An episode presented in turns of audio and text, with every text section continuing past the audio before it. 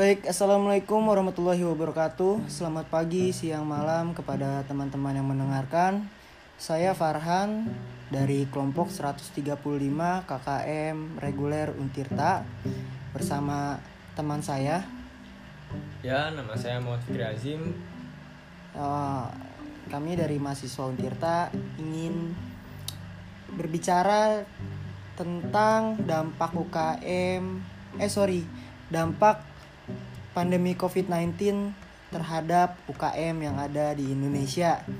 Jadi setelah kita lihat kemarin, semenjak adanya PSBB, otomatis eh, jual beli di luar sana pasti berkurang. Seperti yang saya baca di ada di berita liputan6.com hasil survei dari data pengembang- pengembangan UKM dan koperasi Bappenas disebutkan survei terhadap 6.000 UMKM di Indonesia lebih dari 60% eh, me- pendapatannya menurun mencapai 26,6% dari total 6.000 responden. Sementara UMKM sama sekali tidak ada penjualan yakni mencapai 36,7%. Nah, jadi kelihatan banget zaman PSBB ini dampaknya sangat besar terutama terhadap UMKM. Apalagi eh, kita tahu sendiri UMKM ini eh, tidak seluruhnya mengenal penjualan online atau online shop. Eh, menurut Ajim gimana nih Jim dampaknya?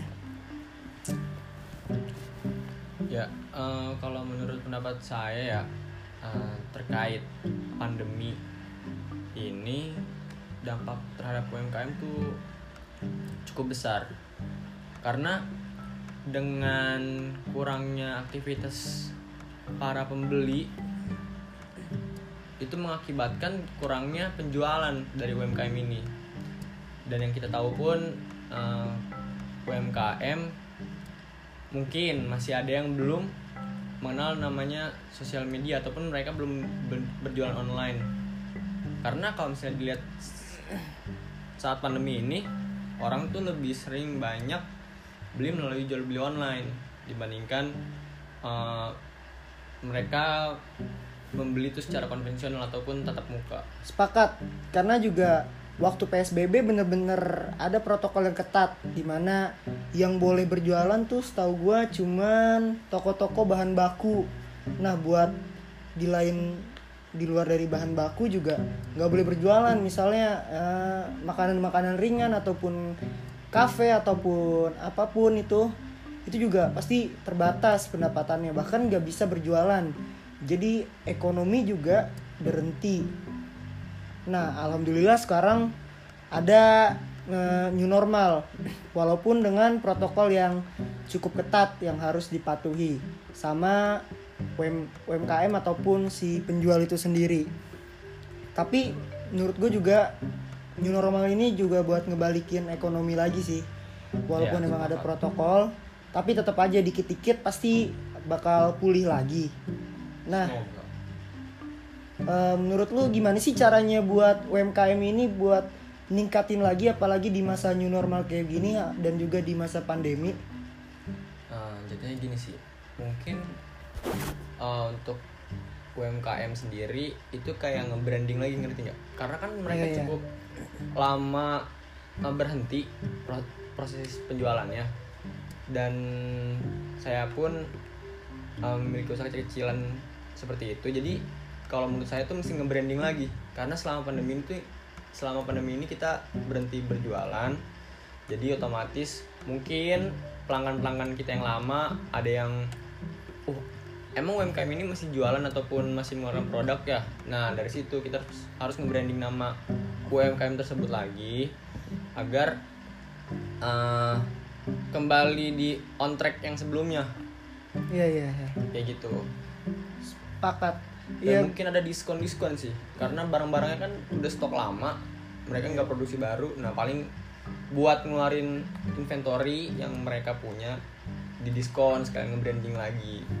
Sepakat sepakat gue juga kepikirannya kayak gitu karena menurut gua di zaman yang udah maju kayak gini sosmed tuh salah satu eh salah satu apa ya alat yang vital banget sih apalagi salah satunya kayak tadi lu bilang branding. Branding gak cuman di lapangan aja menurut gua. Hmm. tapi branding di sosial media pun penting. Misalnya kita jual makanan ataupun apa. Kalau kita branding di sosial media atau kita taruh di e-commerce itu bakal naikin penjualan. Ya. daripada kita cuman jualan di lapangan doang.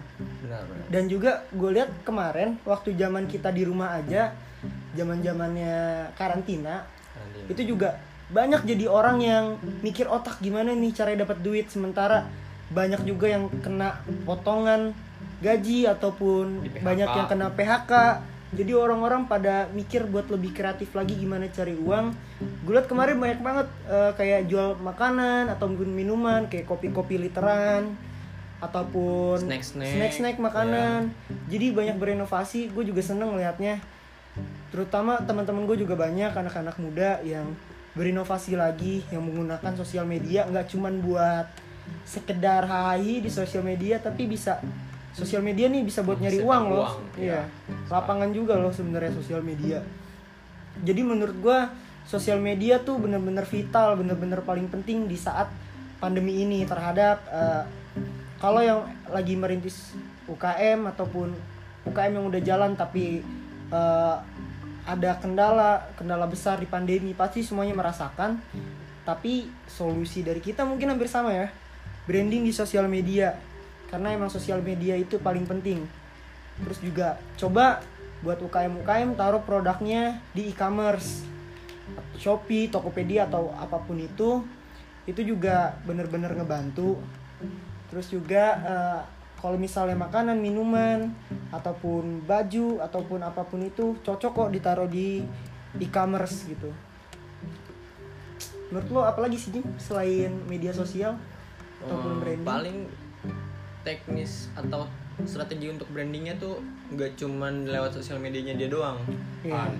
tapi kayak sekarang nih banyak eh, selebgram selebgram jadi buat strategi brandingnya nggak cuma lewat sosial media pribadi si UKM-nya aja tapi lewat nge-brandingnya tuh apa namanya endorse endorse Iya, gitu iya. nah tapi untuk endorse pun jangan asal milih siapa yang pengen di endorse nya tapi lihat ibaratnya engagementnya engagementnya Iya. dan feedback saat lo endorse dia apakah sesuai gitu. Misalnya UKM-nya bergerak di bidang kaos nah berarti lo mesti uh, endorse ini yang emang stylenya keren nih dan bakal banyak orang ikutin gitu tuh. Iya, iya. kalau misalnya mau makan atau minuman yang emang kayak dia nih rutin kayak apa ya apa namanya kalau misalnya nge-review nge-review nge-review kayak tentang makanan minuman nah mungkin itu cocok. Jadi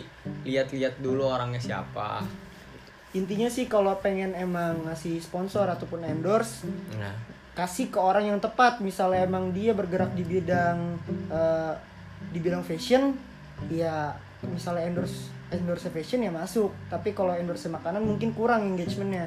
Ataupun emang basicnya di eh, apa di makanan ataupun minuman di kuliner terus bisnisnya kuliner nah itu pasarnya memang di situ. Jadi kalau pengen endorse lihat pasarnya dan target endorse-nya siapa.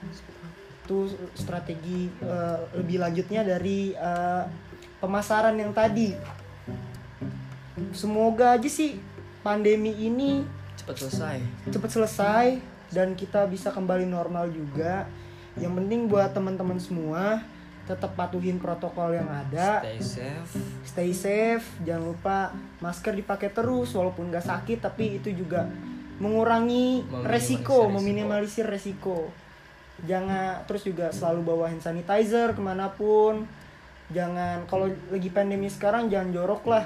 Semoga nanti juga karena pandemi gini ke depannya jadi budaya hidup bersih. Budaya hidup bersih bener. Karena Budaya pandemi ini jadi sehat. nah itu dia. Terus juga eh, pandemi ini jangan bikin kita stop buat berinovasi. Kita butuh selalu berinovasi sih di zaman yang berkembang ini. Yang terus berkembang semakin maju. Kita juga nggak boleh stuck di sana di situ-situ aja. Buat teman-teman yang mungkin uh, ingin membuka UKM ataupun lagi merintis UKM ya coba mungkin bisa dicoba strateginya. Dan juga uh, apa lagi Jim? Ada lagi Nah, kalau menurut gue sih cukup sih itu aja. cukup ya Stay safe, stay healthy, budayakan hidup bersih dan sehat. Oke, poin yang pertama jadinya di podcast kali ini dampak dampak pandemi COVID-19 terhadap UMKM di Indonesia. Jadi UMKM di Indonesia ini harus lebih eh, memanfaatkan sosial media untuk branding dan juga eh, buat strategi brandingnya sebaik mungkin gitu dan juga manfaatkan e-commerce e-commerce yang ada karena benar-benar membantu penjualan. Eh, itu aja dari kami. Gua Farhan. Gua Azim, Terima kasih banyak yang sudah mendengar. thank you. Wassalamualaikum warahmatullahi wabarakatuh.